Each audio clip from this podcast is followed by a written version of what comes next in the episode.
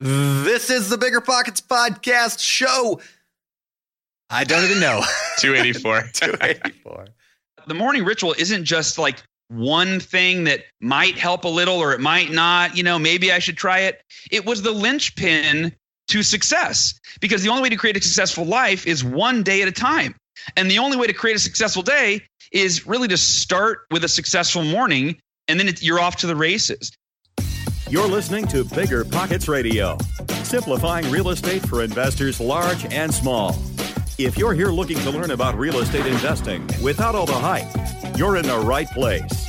Stay tuned and be sure to join the millions of others who have benefited from biggerpockets.com, your home for real estate investing online. What's going on, everyone? This is Brandon Turner, host of today's Bigger Pockets podcast, here with my co host once again, my buddy, my friend, my homeboy, Mr. David Greene.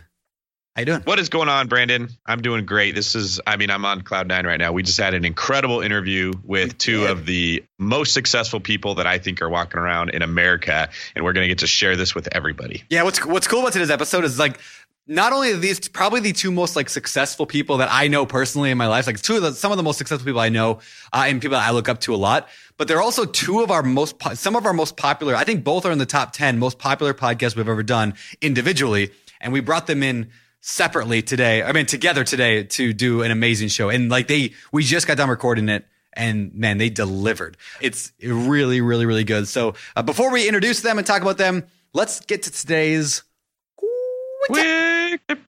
All right, for today's quick tip, we're actually going to do something a little bit different. Rather than David or I giving the tip, we've actually got a message from Lauren, the director of marketing over at biggerpockets.com. Take it away, Lauren. Hello, Bigger Pockets podcast listeners. This is Lauren Hogan, Director of Marketing at Bigger Pockets. I have very exciting news to share with you. We have added state specific landlord forms as the newest feature of the Bigger Pockets Pro annual membership. These eight forms are the essential starter pack for any landlord. They are easy to use, you can fill them out electronically, and we'll keep you updated as laws change. We currently have 35 states plus Washington, D.C., and we are working towards all 50. Become a pro annual member and gain access to this essential part of every investor's toolbox. And there you go. Yeah, I mean, this is a huge value add for pro members. So I'm super glad they went through the work of doing that. A special shout out to Craig Curelop. Dude, you're awesome for all your hard work on putting that together. Uh, our pro members already, we've getting massive feedback. People love that. I mean, like my wife and I, when we wrote that book, the book on managing rental properties, constantly stressed the importance of having good, proper, state specific legal forms and like talk about how they can save a landlord from massive headaches and problems. So, uh, anyway, I'm super pumped about it. So, if you're a pro annual member, this could save you hundreds or even thousands of dollars a year. Just another reason that Pro, uh, Bigger Pockets Pro is awesome. So, Did you know that short and medium term rentals offer double the cash flow compared to long term rentals? It's true, and Rent to Retirement just made investing in them easier than ever. Now you can buy fully turnkey short term and medium term rentals that are newly built or renovated, leased, and managed. Maximize your cash flow, appreciation, and equity while Rent to Retirement takes care of all the rest for you. Plus, their creative financing options like interest rate buydowns can get you a rate in the low fives, and their investor loans let you buy multiple properties with as little as 5% down. Not 20%, 5% down. But why buy with rent to retirement? They're investors just like you and me and rock one of the highest reputations across bigger pockets with more five star reviews than any other company on our site. To learn more, visit rent2retirement.com. That's rent, T O, retirement.com or text REI to 33777. Again, text REI to 33777 to learn more about how you can get started investing with some of the best cash flowing markets today. Ryan Reynolds here from Mint Mobile with a message for everyone paying big wireless way too much. Please, for the love of everything good in this world, stop. With Mint, you can get premium wireless for just $15 a month. Of course, if you enjoy overpaying, no judgments, but that's weird. Okay, one judgment. Anyway, give it a try at mintmobile.com slash switch. Upfront payment of $45 for three months required. New subscribers only. Renew for 12 months to lock in savings. Additional taxes, fees, and restrictions apply. See mintmobile.com. Here's a little insider only knowledge from my days on the force. Most break ins actually happen in broad daylight. And if you're enjoying more time out and about, your home could be in danger. So, what you're saying, David, is that we should block out the sun to reduce break ins. I like it. Oh, you've been watching too much Interstellar again, Rob. you can just use SimpliSafe to protect your home 24 7. They were even named Best Home Security Systems of 2024 by US News and World Report. SimpliSafe's advanced sensors and cameras protect every room, window, and door in my home, keeping the little Abasolo safe no matter where I am. Plus, you know we're frugal guys. That's why we love SimpliSafe super affordable 24/7 professional monitoring that costs less than a dollar a day. Now, I don't worry when I'm away. You can even test out SimpliSafe risk-free with their 60-day trial. Protect your home today. Bigger Pockets listeners get a special 20% off any new SimpliSafe system when you sign up for Fast Protect monitoring. Just visit simplisafe.com/pockets. Don't wait, that's simplisafe.com/pockets. With that, it's time to introduce today's guest. So today we have on two amazing people. First of all, Hal Elrod, who was on episode number 157 of the Bigger Pockets podcast. Uh, that title was A Life Changing Morning Ritual with Hal Elrod. Uh, and then David Osborne, where he talked about going from becoming a D student to making $400,000 in annual rental property cash flow. David Osborne is one of the most successful real estate investors we've ever had in the show, uh, and one of the most successful people I know with real estate. So you guys will love today's show. It's all about wealth. And uh, yeah, He was on episode 226 if you want to check that out. Awesome, awesome episode. Yeah, it was really, really good. So check those things out. Now, uh, j- to read uh, what we're kind of talking about today, I wanted to read you a section of their new book. So they wrote a book together. It's awesome. But I want to read you a little paragraph here because it kind of summarizes what today's show is a lot about. So here you go. Here's a quote from the book. Imagine a day where you set the agenda, one where the things that matter to you are clear and the steps ahead are exciting. That's what the Miracle Morning offers you, not just the possibility of financial wealth, but also the abundance of peace and the sense of control over your life. Uh, and so we're going to talk about that today, how a morning ritual can help you actually build wealth. And we're going to go through a ton of wealth building strategies, tips, tricks, things that uh, mindset changes that you need to have if you want to build true wealth, uh, whether it's through real estate or through anything. These things are going to come in handy. So with that, let's get to today's interview. All right, Hal and David, welcome back to the Bigger Pockets podcast. Good to have you guys here. Great to be here. Good to be back, but this time all together. This is cool. Yeah, it's like family reunion, so to speak. Yeah. all right. I, I guess, yeah, all three of us, or four of us know each other uh, from other places besides just this podcast, which is kind of cool. So it's fun to be able to bring us all kind of together. We're all GoBundance guys. And uh, yeah, in fact, I think actually the reason I'm friends with David is because Hal, you introduced us back like three years ago, uh, which is, I don't know if you know if you remember that, but yeah, you're the reason that David's here even. So thanks. That's awesome. Yeah. You're welcome. All right. So I, I want to start this thing. Obviously, you guys were both on the show before, and people should go back and listen to them. But why don't we just start with an update on what's been going on in your guys' lives the last few years since you've been on the show? Hal, it's been, I think, two and a half, three years since you've been on, and David, uh, it's been a year. So maybe we'll start with Hal. What have you been up to? Yeah, um, I guess what stands out the most is I I, uh, I was fighting cancer for a lot of the last year and, or so. I was uh, about a year and a half ago diagnosed with a, really rare aggressive form of cancer. I went into the hospital and my lungs, kidneys, and uh, heart was failing, and I was given a 30% chance of living. This particular cancer is actually a 20 to 30% survival rate, and you know I'm I'm a really healthy person, so it was very very unexpected, really surprising. And I applied something that I call the miracle equation, which we could chat about, you know, at some point later if we have time. But the uh, yeah, I, I am grateful to say that I defied the odd and I beat the cancer, and it's really a lifelong journey. A lot of people come, you know, I'm in what's called remission. And a lot of people come out of remission, right? So I'm really trying to make sure that my lifestyle uh, stays in alignment with staying healthy for the rest of my life. And so, and then most recently, David and I just got back this last weekend from Sedona, Arizona, where uh, the world premiere of the Miracle Morning movie took place, and I'm still like processing it. I was late last night, falling asleep, going, I need to like stop and be present to how crazy this is. That there's a movie, you know, about the Miracle Morning in my life, and you know, and David was an executive producer on the film, and yeah, we just got to be the featured film at the Illuminate Film Festival, and uh, to a big you know packed house of 400 people i think and it was pretty wild so so yeah so those are some things that are going on and of course this new book miracle morning millionaires dave and i just co-authored this one just came out last month so lots going on all at once That's awesome. Yeah, I was really jealous when I saw you guys. Like, there was a few people I know that were down there at the movie screening. And I was like, dang it, I want to be there. Anyway, all right.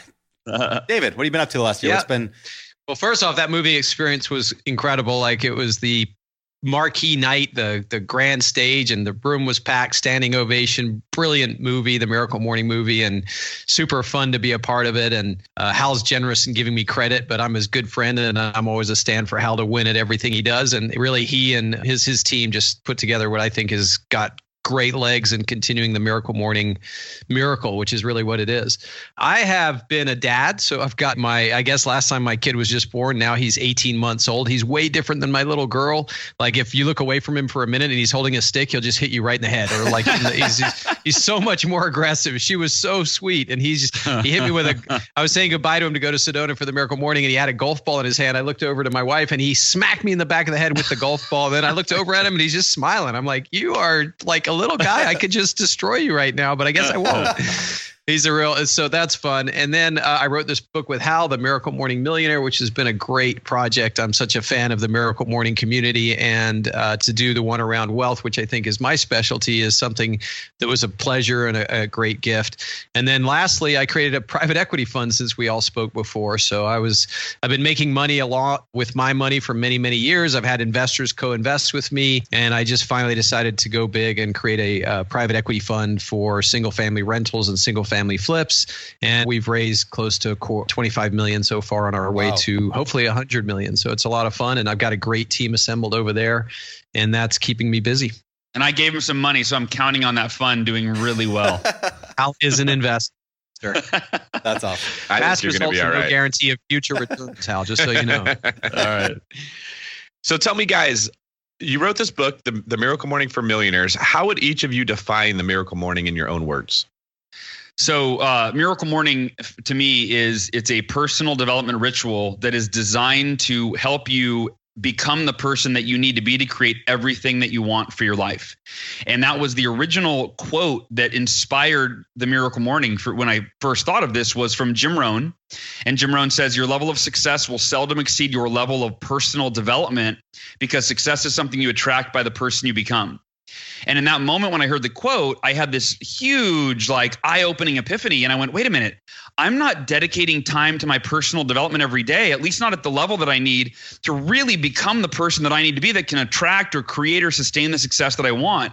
And I really believe that is the disconnect for 95% of our society is everybody wants on a scale of 1 to 10 level 10 success, but very few people are focusing every day on becoming a level 10 person you know, physically, mentally, emotionally, spiritually, intellectually, in every way. And that's the only way that we achieve the success that we want, at least for the long term, is it's not about chasing that success, staying as you are. It's about becoming a better version of yourself every single day so that you become the person where the way you think, the way you live, the way you speak, the habits that you have, like it, you can't help but succeed, not because of what you're trying to do, but because of who you've become and what you do automatically as a result of that.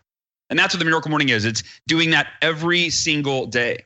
I love that. So what you're saying is we have the power, we have the control to get what we want if we start by focusing on ourselves, not wishing the rest of the world would just give us what it is we want. Yeah, that's exactly it. Is you know, I think people are you know, right. I think who was it? Tony Robbins that said you know the definition of success or insanity is doing the same thing over and over again, expecting different result. And I think that's often it. We go through life like, when is it my turn? When am I going to catch my lucky break? And you don't catch your lucky break, you create your lucky break, uh, right? And and that again, that that really speaks to the essence of developing yourself into the type of person that can create the success that you want in your life. What's yeah, great about true. what Hal just said also is is you know first off you could give credit for any great quote to Tony Robbins because he's probably said it at some point or other so you can always use him. So true. And yeah, then secondly, yeah. you know the reason people like me resonate with the Miracle Morning so clearly and why I was excited to write the Miracle Morning Millionaires is because you know, we have figured out in life that it's not about overthinking things. It's about finding things that work and putting them into action quickly.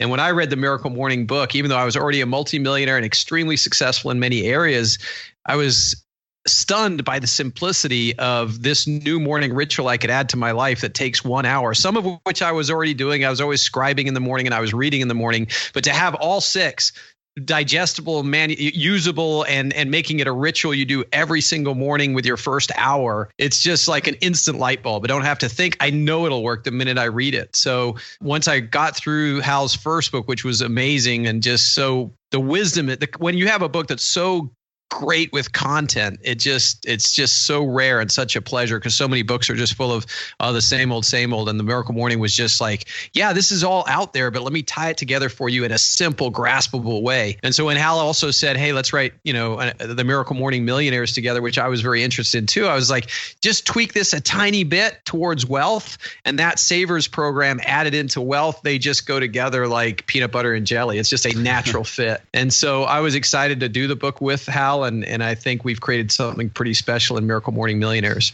Well, so Hal, why did you why did you grab David to write it? I mean, I'm assuming you know lots of wealthy people, so why David? Yeah, And Yeah, why did and why did um, you write it? Like, why did you think it was important to write? Well, none as good looking as David. That that if you're watching the video, you know that's like obvious reason. But no, in all seriousness, so that I mean, if you look behind me on the wall, if you're watching the video, right, we've got roughly ten books in the Miracle Morning series. We have Miracle Morning for entrepreneurs, for college students, for writers, for salespeople, for real estate agents, on and on and on. And so the series was born, you know, three or four years ago. And David and I have been friends for a couple of years, and he would bring up in conversation all the time, we should do a Miracle Morning book together. And my thought was always, I'd love that, but I didn't know what it would be because you know David is is a real estate mogul. That's one area, and I thought, gosh, we already wrote the Miracle Morning for real estate agents. You would have been the g- great you know guy to do that one. But it just every time he would bring it up, I would kind of feel guilty, like, yeah, but I don't know which one we would do. And so you know, a year or so went by with us just kind of mentioning it, chatting about it, but nothing real concrete. And ironically, the very first book that I had an idea for in the series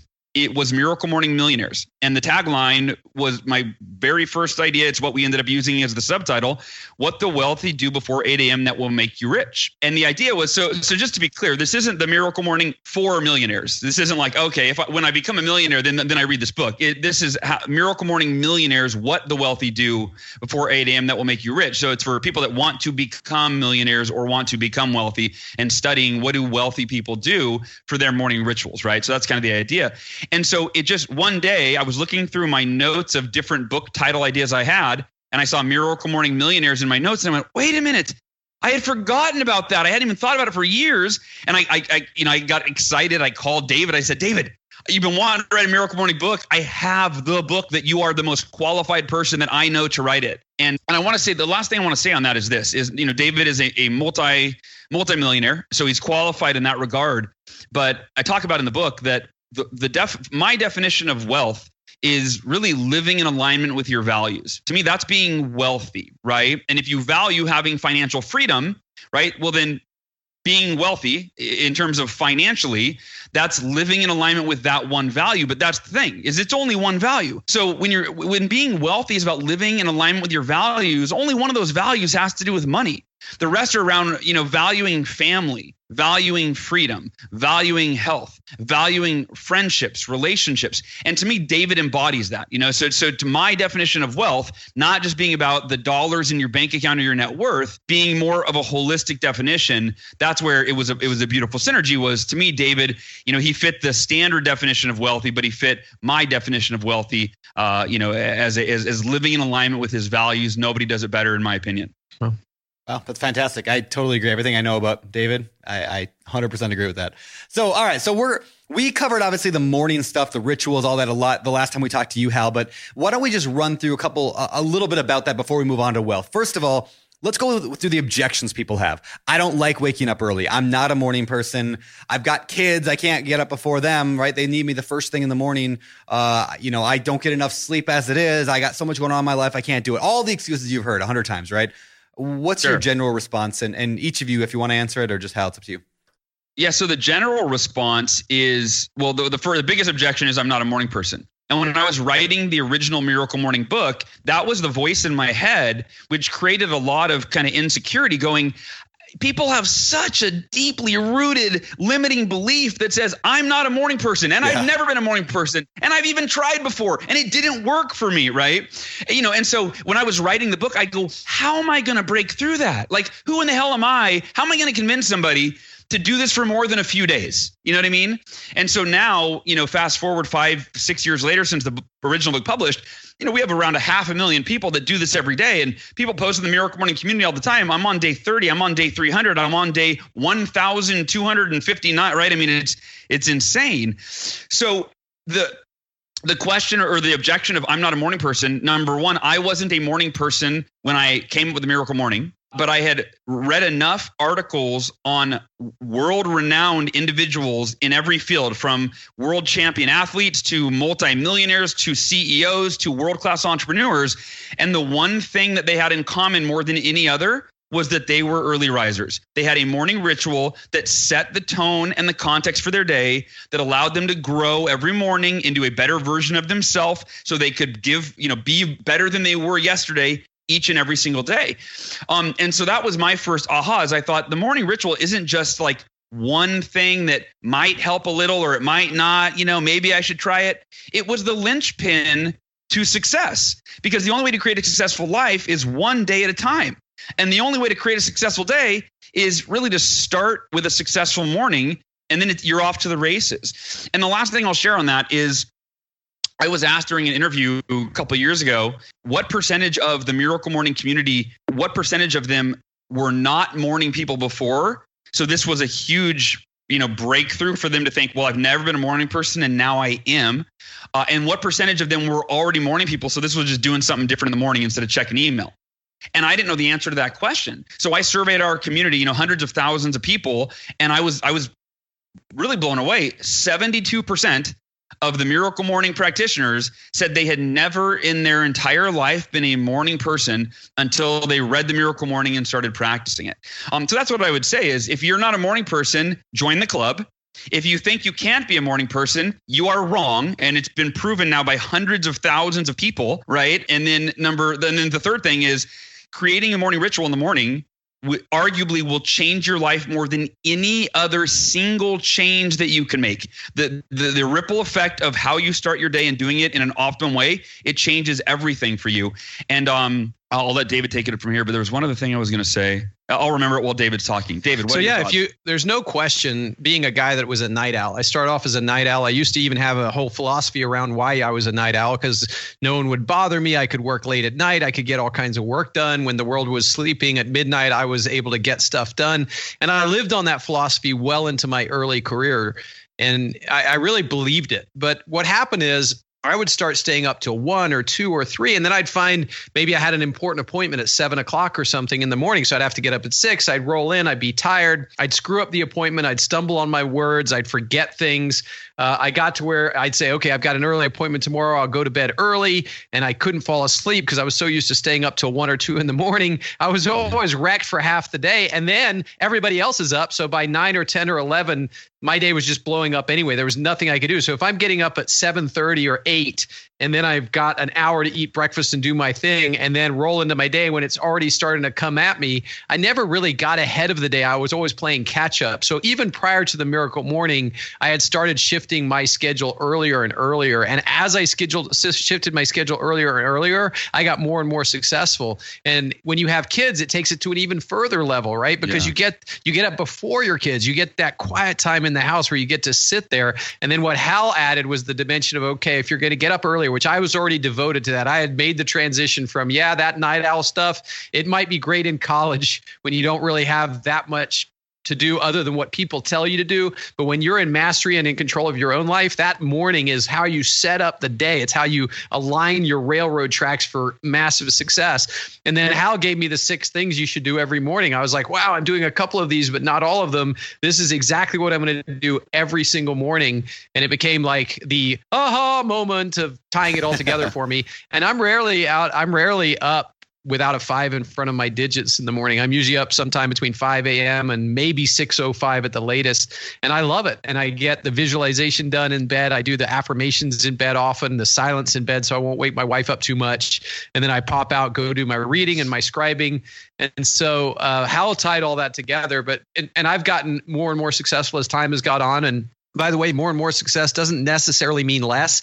It actually means more and more activity and, and things going on in your life. So you have to really manage it all extremely well. And the, the Savers just gives me that opportunity to get up in the morning and really just kind of like lock it in so that that day is going to be a successful day. And the, the days I do it are so much better than the days I don't. So, yeah, for me, that's where the miracle morning was just like, yeah, there's not anything in here that in and of itself is like some magic recipe but this behavior tied into what I was already a believer in is is enough to absolutely change your life. Yeah, I totally agree. I feel like uh yeah it, like you mentioned both of you guys mentioned like this intentionality sort of like like you're you're not living reactively to whatever the day's going to throw at you. You're saying hey I'm going to define the day. And what I found is when I started doing the miracle morning I mean it's totally changed my life as well. And I even got my sister now doing it who Amber shout out to you. She got five kids I mean all under the age of seven like crazy life right? And she's waking up super early get hitting the gym doing the savers everything. And uh, she loves it. So like you know, whatever people listen to this have an excuse. Like I wasn't a morning person. My sister wasn't a morning person. You do it anyways, right? So like it, it just having that intentionality, yeah. that got me excited about waking up. So, and if you have kids, yeah, you need it more. Yeah. Like when people go, I have kids, I go, no, I already have to, you know, no, no, no. Yeah. You need it more, right? You need to get your, you need to give to yourself first so that you can be the best mom or be the best dad that your children deserve, you know, and, and it's hard to do that when you're waking up, when they're waking up, right? Or, or, or just minutes before you haven't gotten a chance to meditate and calm yourself down and get centered and gain clarity. And you haven't got you know and plan the day. And, and maybe like for me every morning here's a little bonus tip uh, this year going into this year i have a rule that i'm not allowed to read a business book until i've read 10 pages of a parenting book every single day. Or, or, a marriage book right? One of those two. And that's been a game changer because i would gravitate toward business books always and then i would almost never get to the marriage books. They would just stack up on my shelf right? And now every morning i'm reading that. So i'm i'm, I'm learning literally learning how to be a better dad uh, you know, and a better husband every single day before I even before the kids wake up. And then when they wake up, I'm like, I can apply something I learned, you know, that morning. It's so effective that my wife and I are even in the process of buying a new house, and we bought it already. We're remodeling it. We're like uh, 100 yards from Hal and his wife because our kids get along, our wives get along. But one of the conversations was, hey where are we going to do our miracle morning? Like and can we get some really cool meditation chairs that are like rounded so we can sit in the chair and meditate? Like that is part of our conversation now nice. because we know it ties us together in so many different ways. And when you get into miracle morning millionaires the one thing about the wealthy that is consistent across the board every single wealthy person you'll ever meet is purposeful. They are purposeful towards the objectives and the goals they have in life. And that's what's cool about me saying that is all three of you were nodding like this at exactly the same time because you know what I know, which is that there's no way you win in life without having your agenda and being purposeful towards that agenda because there's way too much chaos and noise. And what the Miracle Morning does for you, and, and specifically as it relates to wealth, is you get to own your agenda. You get to take life and say, okay, this is how today is going to go. I'm going to be peaceful. I'm going to be loving. I'm going to be in my uh, in my uh, visualizations. I'm going to be in my positive mindset. I'm going to have a little personal journal about how the day is going to be great, about gratitude. I'm going to read a positive book about relationship. Now I'm going to add that and then into business. And boom, you've like taken that one hour and you are now purposeful for your life. And when the first things come in, you're like, no, I'm ready for this. I've got my armor up. I've got my shields. I've got my purpose and that's why it works so well with wealth. The Miracle Morning does. Yeah. That's so good. And, you know, I like that both of you guys mentioned this idea of reading books, uh, like relationship books, right? Because like as business people, we we get so into like I'm gonna read business books all the time. Like when I was in, like I had a hundred real estate books, right? But like if we really value other things in life, like our relationships, family, wife, you know, kids, why not learn that as well? So thank you for mentioning that. That's awesome. So now, David, you mentioned. Absolutely yeah, you mentioned wealth. Uh, you know, like they're intentional about it. They're choosing to be wealthy, and that's a big part of this book as well. Which one thing I I really really like that part of this book, talking about how wealth is a choice. Now, I read an article recently. I think it was on Forbes or Business Insider or something like that, and it said wealth is. Uh, it said studies show wealth is from luck only. That's like that was like the title of the article, and the whole thing was this guy saying if you're rich, it's only because you're lucky. But you argue against that. You're saying in the book that you can choose to be wealthy. Can you talk about that?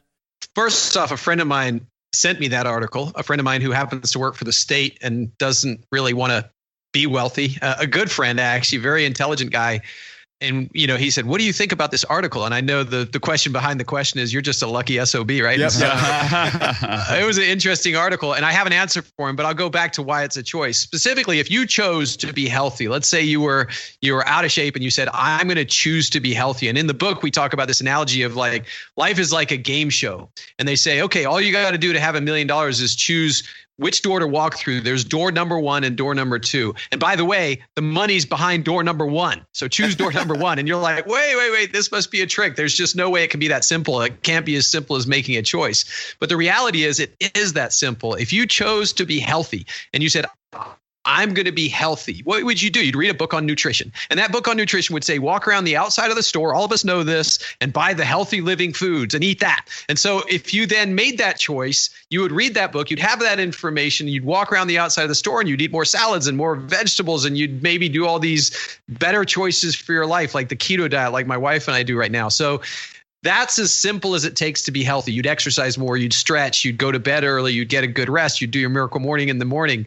Wealth's the same thing, man. People just think it's like some lucky break. It's a choice. And if you choose to be wealthy, you will save some invet money. You will invest it. You will hold your investments responsible for a rate of return. You will hang out with people that are wealthy. You'll learn the ABCs of what it takes to be a more valuable person so you make more money. You'll do all these things, and that will lead to luck. And then you will get lucky and you will make money. So there's not a single extremely wealthy person I know that hasn't had a lucky break or two, but every single wealthy person I know put themselves in a position to get that lucky break. And I go back to my friend who sent me this article and I'm thinking, you know, at the bottom of the crash, with this particular friend, I said, Hey, I know a place where real estate is really cheap.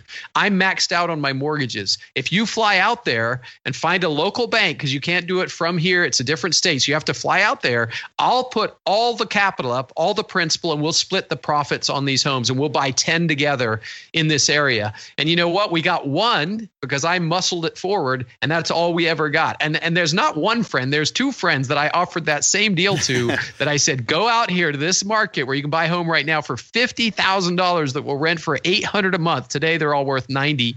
So you couldn't do it anymore.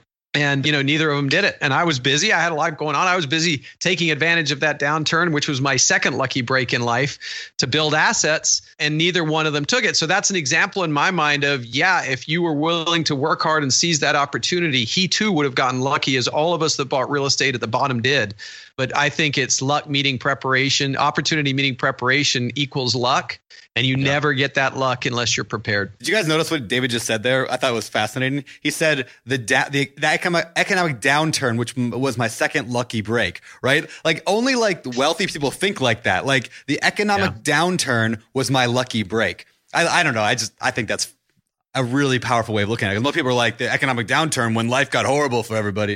You know, like it's, it's how you look at it. yeah you feel right? you, you almost feel guilty saying that because it was stressful for me too. I was scared like everyone else. There was blood in the streets but i also took advantage of that downturn. It ended up becoming the second greatest wealth building opportunity for me in my life. And i still feel like i left a lot of chips on the table. I wish i had been more courageous and took advantage of more but in spite of all that i'm super grateful for how lucky i was that i was able to I already had bought a lot of real estate. I had experience in that space. I had some wealthy friends, but not a lot. I had some capital that I'd saved up. So all of those things enabled me to take advantage of a mispriced asset, which suddenly it became clear to me that real estate was mispriced. Not in 08, not in 09, not even in 10, but around 11, late 10, 2011, I was like, this isn't right. This is all too cheap. I need to buy as much of it as I can. And that's what I started doing.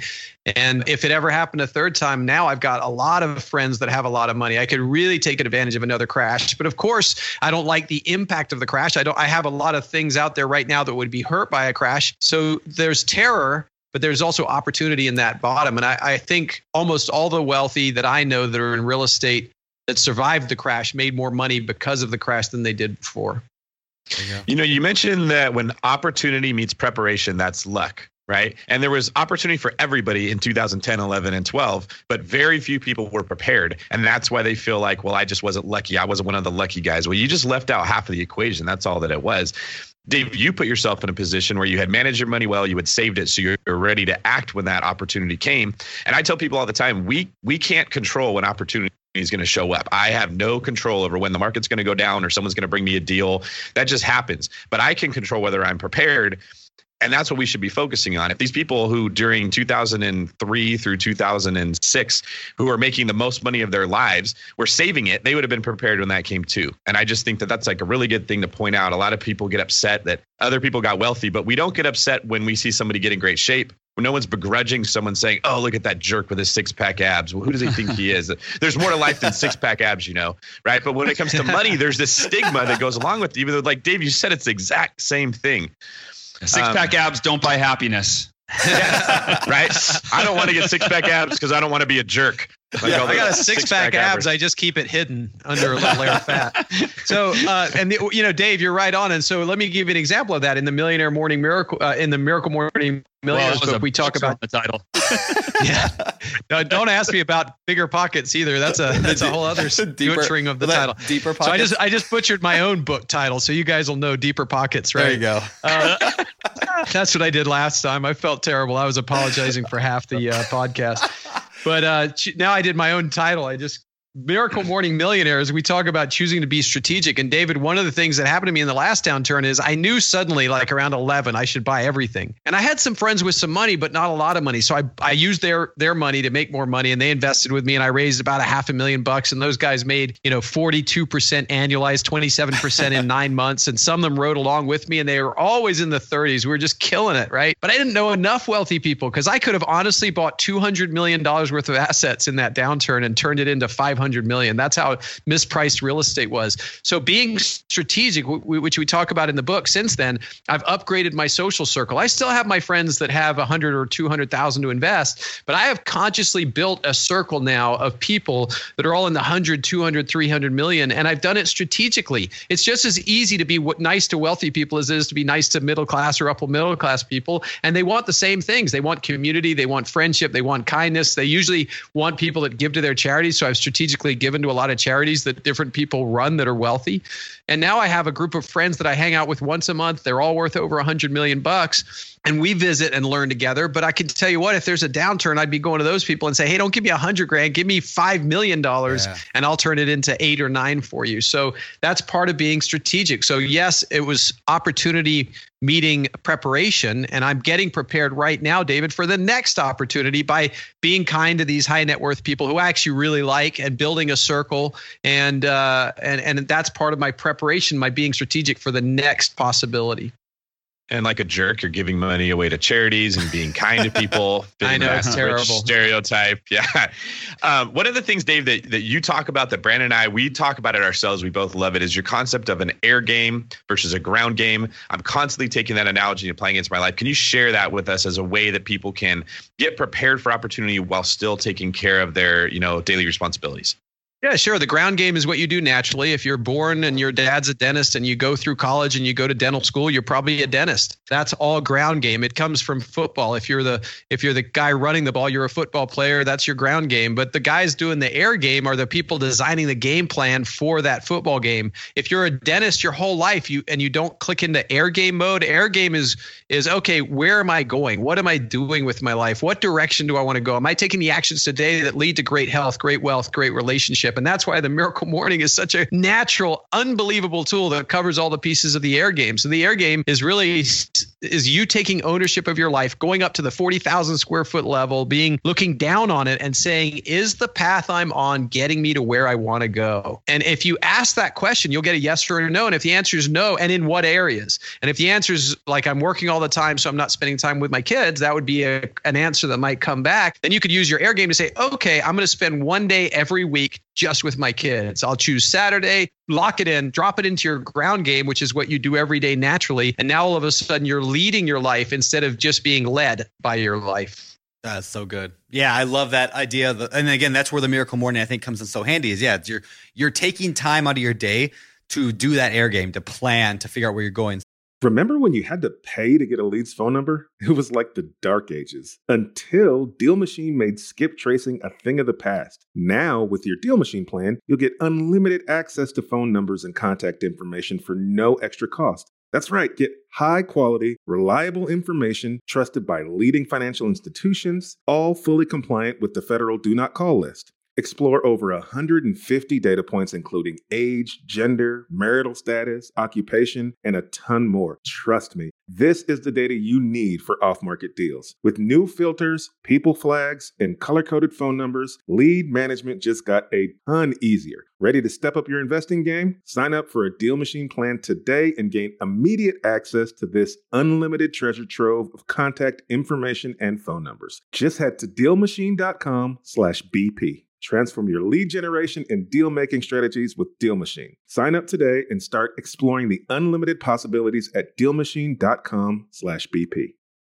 Real estate investing is great, but for some, the tenant phone calls and clogged toilets aren't all that attractive. So, how do you invest in real estate without getting your hands dirty? Invest for truly passive income with Pine Financial Group. Pine's mortgage fund offers an 8% preferred return and an attractive profit split, with 70% of profits going to the investors. You'll earn passive income by participating in lending to house flippers. And it's secure because senior lien holders, that's you, get paid first. Their rigorous underwriting process and the backing of the physical asset provide additional security in case of borrower default. Plus, by investing with Pine Financial Group, you contribute to the revitalization of communities by directing your funds from Wall Street to Main Street, supporting local economies, and generating profit simultaneously. This investment is reserved for accredited investors, but if you are not accredited, Pine Financial has options for you too. Don't miss this opportunity to back Main Street over Wall Street and start earning passive real estate income today. Learn more about investing with Pine at pinefinancialgroup.com/bp. pinefinancialgroup.com/bp. When it comes to hiring, you can't afford to wait for great talent to find you. Find them first with Indeed. Indeed is your matching and hiring platform with over 350 million global monthly visitors, according to Indeed data, and a matching engine that helps you find quality candidates fast. Ditch the busy work. Use Indeed for scheduling, screening, and messaging so you can connect with candidates faster. And Indeed doesn't just help you hire faster. 93% of employers agree Indeed delivers the highest quality matches compared to other job sites, according to a recent Indeed survey. Leveraging over 140 million qualifications and preferences every day, Indeed's matching engine is constantly learning from your preferences, so the more you use Indeed, the better it gets. Join more than 3.5 million businesses worldwide that use Indeed to hire great talent fast. And listeners of the show will get a $75 sponsored job credit to get your jobs more visibility at Indeed.com slash BiggerPockets. Just go to Indeed.com slash BiggerPockets right now and support our show by saying you heard about Indeed on this podcast. Terms and conditions apply. Indeed.com slash BiggerPockets. Need to hire? You need Indeed. You're trying to close on your next rental, so why is your insurance company dragging its feet? With long lead times and never ending paper forms, it's no wonder it takes forever to finally get a policy. Modern investors deserve better. They deserve steadily.com. At steadily.com, you'll get fast, affordable landlord insurance available online 24 7 in just a few clicks. You can even get next day coverage, which takes just minutes, by the way, to obtain. And you can do it all from your phone. Steadily was founded by landlords who created insurance products tailored to the unique needs of this industry. It's their sole focus, and that's why landlords nationwide consistently rate them 4.8 out of 5 stars. So whether you've got a single family, short term, or multifamily portfolio, steadily.com can secure the best coverage at the best price to protect your properties. Discover how Steadily can save you both time and money on your rental property insurance. Visit steadily.com for a commitment free quote tailored to your needs today. So, what, where, do you have any advice, I should say, on like building that vision of where you want to go? Like, I mean, now people, they want to get wealthy, but then that's as far as most people in the world even take it. They want to get wealthy. They've chosen, so to speak, to become wealthy, but they don't ever do anything about it. So, well, what do you? Well, they haven't. They've they've wanting to be wealthy is not the same as choosing it. Wanting to be wealthy implies a lack thereof. Wanting to be healthy implies a lack thereof. Wanting something doesn't get it for you. Choosing it leads to actions that you have to take towards your health. So that's why we say in the book it's as simple as choosing door number 1 where the million dollars is and knowing that. Now then if you chose to be wealthy or chose to be healthy, one of the things you'd have to know is wealthy people are purposeful. Wealthy people have goals. Wealthy people are strategic so, you know, everybody, I, I posted something recently and I saw somebody put, ah, oh, this guy's got, I said about hard work. It said the work ethic you bring to anything is the work ethic you bring to everything. And some guy put in there, that's a slave mentality, is what he put. And I thought it was very interesting. But the reality is, work ethic is not enough. Ants work hard every single day and they're still ants. What is effective is choosing a path where you can strategically leverage yourself to greater and greater success. So if you're a bricklayer, God bless you for a great work ethic. You're not going to get financially free by being the best bricklayer of all time. You are contributing a great thing to society. I honor the hardworking bricklayer.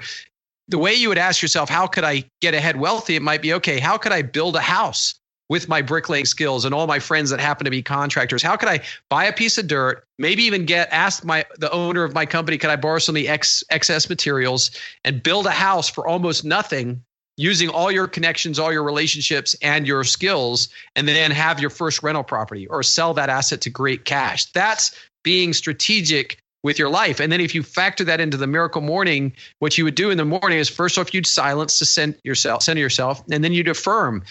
I am a bricklayer who also invests in property. I am a bricklayer who is going to own rental properties. You would visualize yourself owning that and completing that first house where you would have a tenant paying you monthly.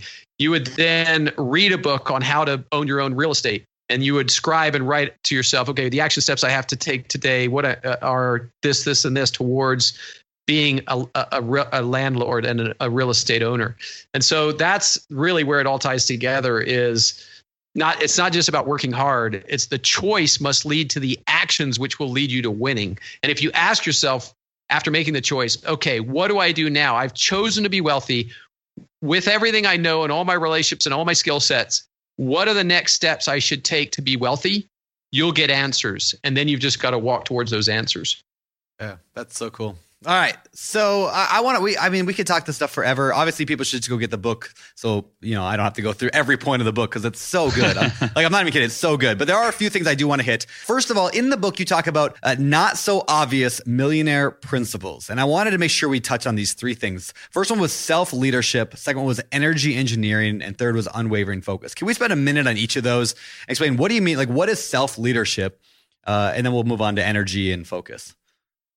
Yeah, uh, the idea of self leadership is is really it starts with responsibility, and the uh, in 2008 is a great example when the U.S. economy crashed. Right, a lot of people uh, maybe were let go of their jobs, or for me, I had my own business. I was a coach, and I lost over half of my coaching clients because their income was affected by the economic downturn, and so that trickled down to me. It was like either they paid their rent or mortgage, or they paid their coach, and of course, I said, "Hey, go pay your rent or mortgage." I get it, and then I lost my house, uh, you know, as a result of all that. But but the point is self leadership starts with responsibility. And i'm a big believer that the to the degree that you accept responsibility for every aspect of your life determines the degree of power that you maintain to change any area of your life. And uh, i'll give you an example. When i was 20 years old i was you know we covered the story on the first interview I did with you guys, but I was hit head on by a drunk driver at 70 miles an hour. Another car hit me in the door at 70 miles an hour. Uh, I broke 11 bones. Uh, my heart stopped beating for six minutes. Uh, I was in a coma for six days. Came out of the coma, was told I would never walk again. So again, I was 20 years old, and self leadership was the mind. It began with the mindset of going, okay, I can't change what happened to me, but I am 100% responsible for what I how I interpret this, the meaning that I give it and what actions I take moving forward. So I think the big problem people go, "Well, wait a minute. I can't take responsibility for someone else. I can't take you know, how could you take responsibility for a drunk? The drunk driver hit you. That wasn't your fault." And that's the big distinction is that responsibility is not the same as blame. Blame determines who's at fault, but responsibility determines who's committed to changing things to creating the circumstances that that they want. And so while i wasn't at fault for the accident it wasn't the drunk driver's responsibility for me to be happy for me to learn to walk again for me to have any kind of quality of life. None of that was his responsibility. And so so that's where self leadership begins. And i think with wealth and what david's talking about where you make the choice you choose door number one where the million dollars is. And if you you know i think a lot of folks uh, myself included back when i was thinking about building wealth it was like well but i don't know how. Like i don't even know you know i just have a job that pays me x dollars and there's no way i'm going to get wealthy off this job this job if you will. And so i think one of the you know it starts with figuring out the what. So so here's an example. If, if you're listening to this and you're like, all right, I'm at square one. I've got you know maybe I'm you know I'm, I'm 20 years old. I'm a millennial. I've you know um and I don't I've got a job, but I don't or I'm in college. I don't know how to become wealthy. I don't know how to do that. Well, then it starts out by the choice begins with I'm going to schedule time. Maybe it's one hour a day, five days a week. Maybe it's four hours on Saturday or it's the entire day on some, whatever. I'm going to schedule time to figure out the how right that that's that's the starting place is figuring out the how. And so it's okay, I'm going to work one hour uh, a day and I'm going to start reading, you know, I'm going to read Miracle Morning Millionaires. Then I'm going to read Secrets of the Millionaire Mind. Then I'm going to read Rich Dad Poor Dad. Then, right? And you can't help but then learn and understand how to build wealth. Oh, you read books on building wealth and you understand how to build wealth and then you can actually take the actions so now you schedule that that five hours a week that you're scheduling to learn how to become wealthy now only two hours of it's dedicated to learning because now you've learned And the other three hours is dedicated to implementing the stuff that you've learned over the previous weeks or months. And then you start to see results, right? So that's self leadership. David, anything to add to that? Yeah, I just, you know, and, and people say, okay, so you've got to get all this lucky things to get wealthy. But really, if you, I go back to the first house I ever bought, I think I made $55,000. I was a realtor. I had no money. I was showing property. I showed a, a lady a house. It was $77,000. Happened to be my sister. I said, hey, honey, are you going to buy this house? She said, no. I said, good, I am. So I bought that first house. Now I'm making at that time $50, $55,000. I don't have any money. I buy this house. I had enough for a down payment. And then I moved into the house. I was 29 years old or 28 years old. And then I rented out rooms to roommates, which is funny. I think it's a great strategy. In my case, my my friends hardly ever paid me rent, but it still kind of got in some money and it offset some of the bills. And that house today, I still own it. It's worth three hundred thousand dollars, and I bought it in '97. So what is that? Twenty odd years ago. So uh, you don't have to be massively wealthy to start this journey of wealth. Once you've read the books, Cash Flow Quadrant, once you've read the book like Wealth Can't Wait, and then you Yeah, realize you a can good buy a house. Hey, that's a good book. You could buy a house and then rent out to roommates. I mean, if you're a millennial, that's the perfect first step to do. And Yep. people say, well, you can't afford it where I want to live anymore. Well, then drive an hour. Yep. You know, we're talking about the choice to be wealthy. I don't want to eat carrots and vegetables every day. I'd rather eat cheesecake and ice cream every day, but I've made a choice to be healthy. And guess what? When I eat healthy, I get healthy. And if you want to build wealth, it's the choice to be wealthy. And if you got to buy a little further out, right now in Austin, Texas, if you're willing to go 50 minutes out of town, you can buy a home for about $200,000. Three bedroom, maybe four if you're lucky. You could rent two of those bedrooms out for probably 750 and your entire payment you would be living for free and building equity on the backs of your lazier friends who are too lazy to go buy their own darn house. and build an if you don't think it can be- as well. Like you're building that oh, knowledge, oh, yeah, experience. Oh yeah, oh, yeah, yeah, yeah, yeah. Fantastic. But that's even the most important part is that by only thinking about it, you never get the experience. And if it's hard for you, we have a dreamer friend, and that dreamer friend is 27 years old and has like eight rental properties and makes forty thousand or fifty thousand dollars free and clear after all expenses, never having had a proper work permit and everything else. So if you're thinking, oh, I couldn't He must do be lucky. He must be. he must must be be lucky. lucky. Yeah, Hal, he's he's so lucky that kid. Yeah, he's really lucky. Had to bicycle to work because he couldn't get a driver's license. That's how lucky he was. yeah. Yeah. Yeah. we're gonna get we're gonna get So him on the take show. take responsibility. Take responsibility. That's the key. yeah. I yeah that. and then uh, in, energy engineering is the idea that if for you to be able to you know i'll give you an example most people i wish i had more motivation right and i really believe that it's energy that we want because if you have an abundance of physical mental uh, and emotional energy that is motivation right and so you know in, in the chapter we basically talk about that if, if for you to be successful you've got to engineer your life for optimum physical, mental, emotional, and even spiritual energy. And I'll give you a kind of the quick and dirty on this, if you will, is your diet. So I, I learned this years ago. The, the largest drain of on, on our energy is what we eat. It's digesting food is what takes more energy than anything else. And if we go from meal to meal to meal and we're eating unhealthy food, processed food, heavy food, you know, bread, meat, on and on, if you're eating poor food choices that aren't going to give you energy. In fact, they require more energy to digest than they give to your body, which is why you become in an energy deficit. That's why the uh, five hour energy commercial, right? It's like, you ever get tired at two o'clock in the afternoon? right? Yeah, because you just had a chicken sandwich for lunch. You're digesting simple carbohydrates from the bread. You're digesting some hormone infested chicken, most likely, right? Like, that's why you're tired at two.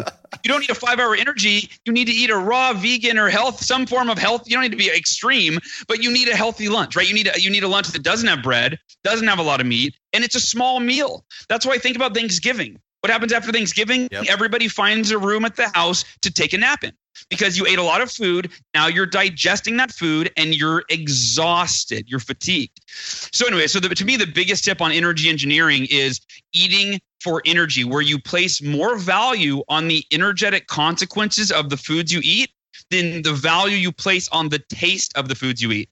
And it's not an either or. It's just that you go, okay, I'm going to learn. And, and by the way, go read a book on eating. Go Google eating for energy. I have a podcast on it. You can, I've done an episode on it. There's books on it. But the idea is that you you you learn how to do that, and then you start engineering your life, and it becomes easier and easier. And then you can go, okay, of all the types, now that I know what types of food give me energy, I'm going to actually play around and figure out what are the actual foods, the recipes, the salads, the dressings that are healthy and they give me energy that taste good. So, like I said, it's not either or. It's not oh, I have to give up good taste. No, it's you you you prioritize energy first, and then you figure out what are the foods that fit the criteria that are living plant-based foods that will give me an abundance of energy and then how do i make them taste really really good and you know and then you get to the point where you don't even think about you like i couldn't go back to the way that i used to eat now.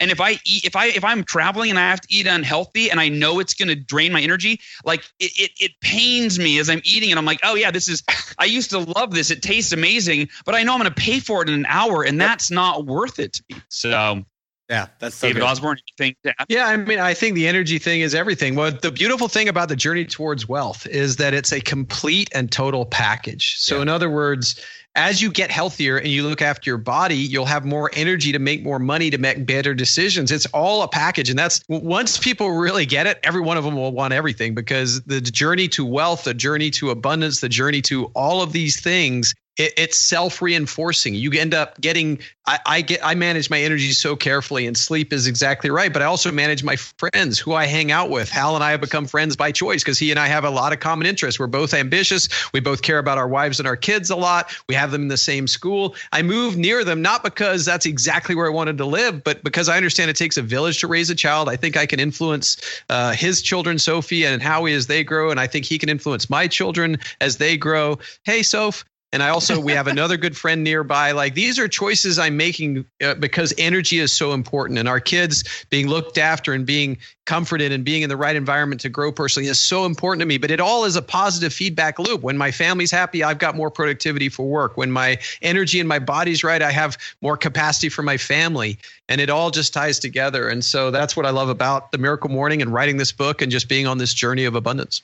That's awesome. So That's on that note, one of the final chapters of the book is is called the miracle equation. How can you tell us a little bit about that? Yeah, uh, when I was 20 years old, uh, I was I sold Cutco cutlery, and I was one of the Cutco's top sales reps. And it was this particular sales contest called a push period, where I wanted to break the all-time company record. I was trying to do something that you know 50-year history of the company had never been done before. And we were normally doing these 14-day push. It's called a push period. It was 14 days, and our manager announces the day before we're starting, and I had like mentally like had to really ramp myself up. Like I can do this. I can. I know it's never been done. I've never done it, but I I, I know I can do it.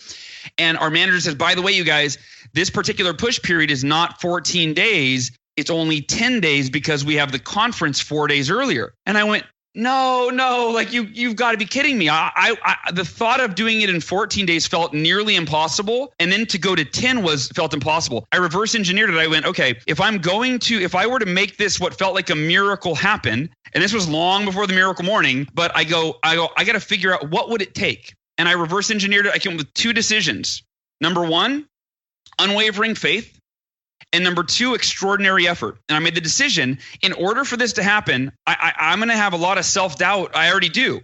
So I'm going to have to maintain unwavering faith by repeating what I, I, I called the miracle mantra, which is I'm committed to selling blank or achieving blank no matter what, there's no other option. And I just repeat that over and over and over and over and over again. And when you do that, you literally are programming your subconscious to follow through with, I am committed to do blank no matter what, there is no other option. So that was the unwavering faith piece.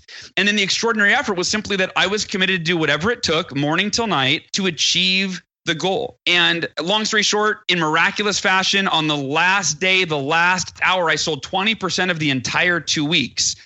And, and, and it was a miracle. And then I thought it was just me. I thought, well, you know, I, I, I died in the car accident. I was younger. Maybe I have like a special deal that God's hooking me up with or something. I don't know. Uh, so I thought I'm going to teach it and see if it works. I started teaching it to my colleague after colleague after colleague after colleague. And every single one of them, by putting forth unwavering faith, which is counterintuitive. If you're not on track for a goal, the faith usually goes out the window and then the effort follows right behind it because you think, why am I going to really try? When I don't believe I can actually achieve this goal. I'm so far off of this goal. And so, unwavering faith and extraordinary effort, I taught it to all these colleagues of mine, and it worked one, and I could literally name the names Jerry Aze, I mean, on and on. Jerry, Robert, Taylor, they had the first ever, they hit the same milestone. The record was like the four minute mile. After I broke it, they did it one after another, after another, after another, after another.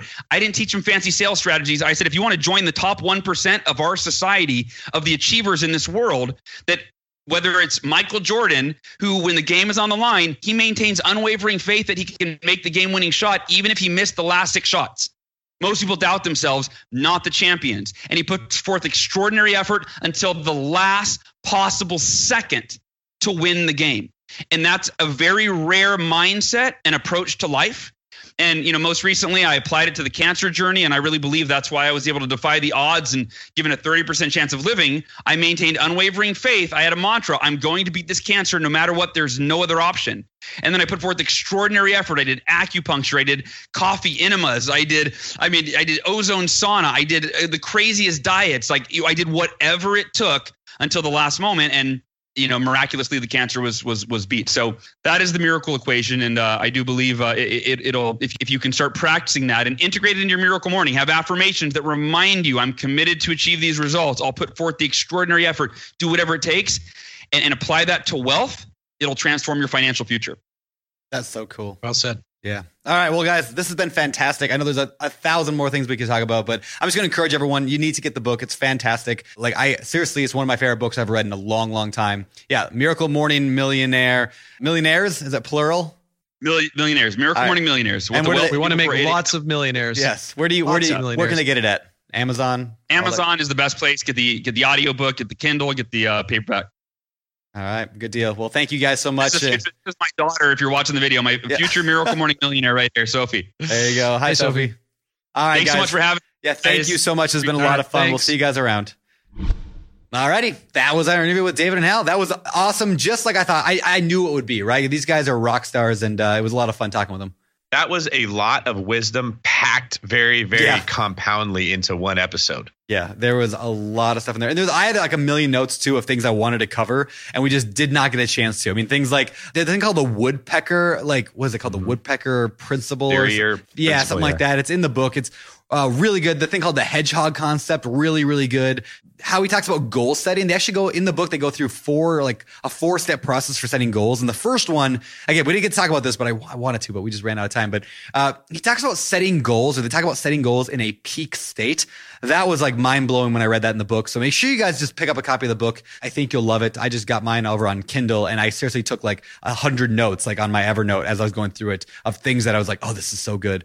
And then also one last thing to point out to look for when you're reading the book, look for the story that David Osborn tells in the book about the conversation he had with a billionaire when he had shingles. It's a really good story, uh, and it's humorous, but it also uh, demonstrates something really important about how you work your ground game. So I'm teasing the book a little bit there because I want you guys to go up and pick it up because uh, it's really good. Again, we don't get any benefit from doing it. I, it's not like an affiliate thing or anything. I just really like these guys, and I really like the book. So support them, pick it up today, and jump into the show notes, of course, at the bottom of today's show, and let us know if you liked it.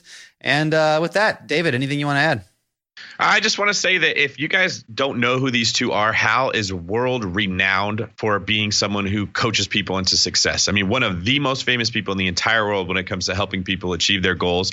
And David Osborn is probably the most successful investor that has ever been on this podcast and that I know. He's he's one of my mentors. He's the person that got me into being a real estate agent. He's immensely successful. We don't have time to talk about all the stuff they do. But these are people who not only are they successful, but part of their life is teaching other people how to do the same thing. They packed it all into a book and they packed it all into this podcast. I hope you guys really enjoyed that. If you want to know more, pick up the book, check out what's going on, and then uh, ask questions in the forums. That's another great way to get people involved and to Yeah. keep the ball rolling after it's been started.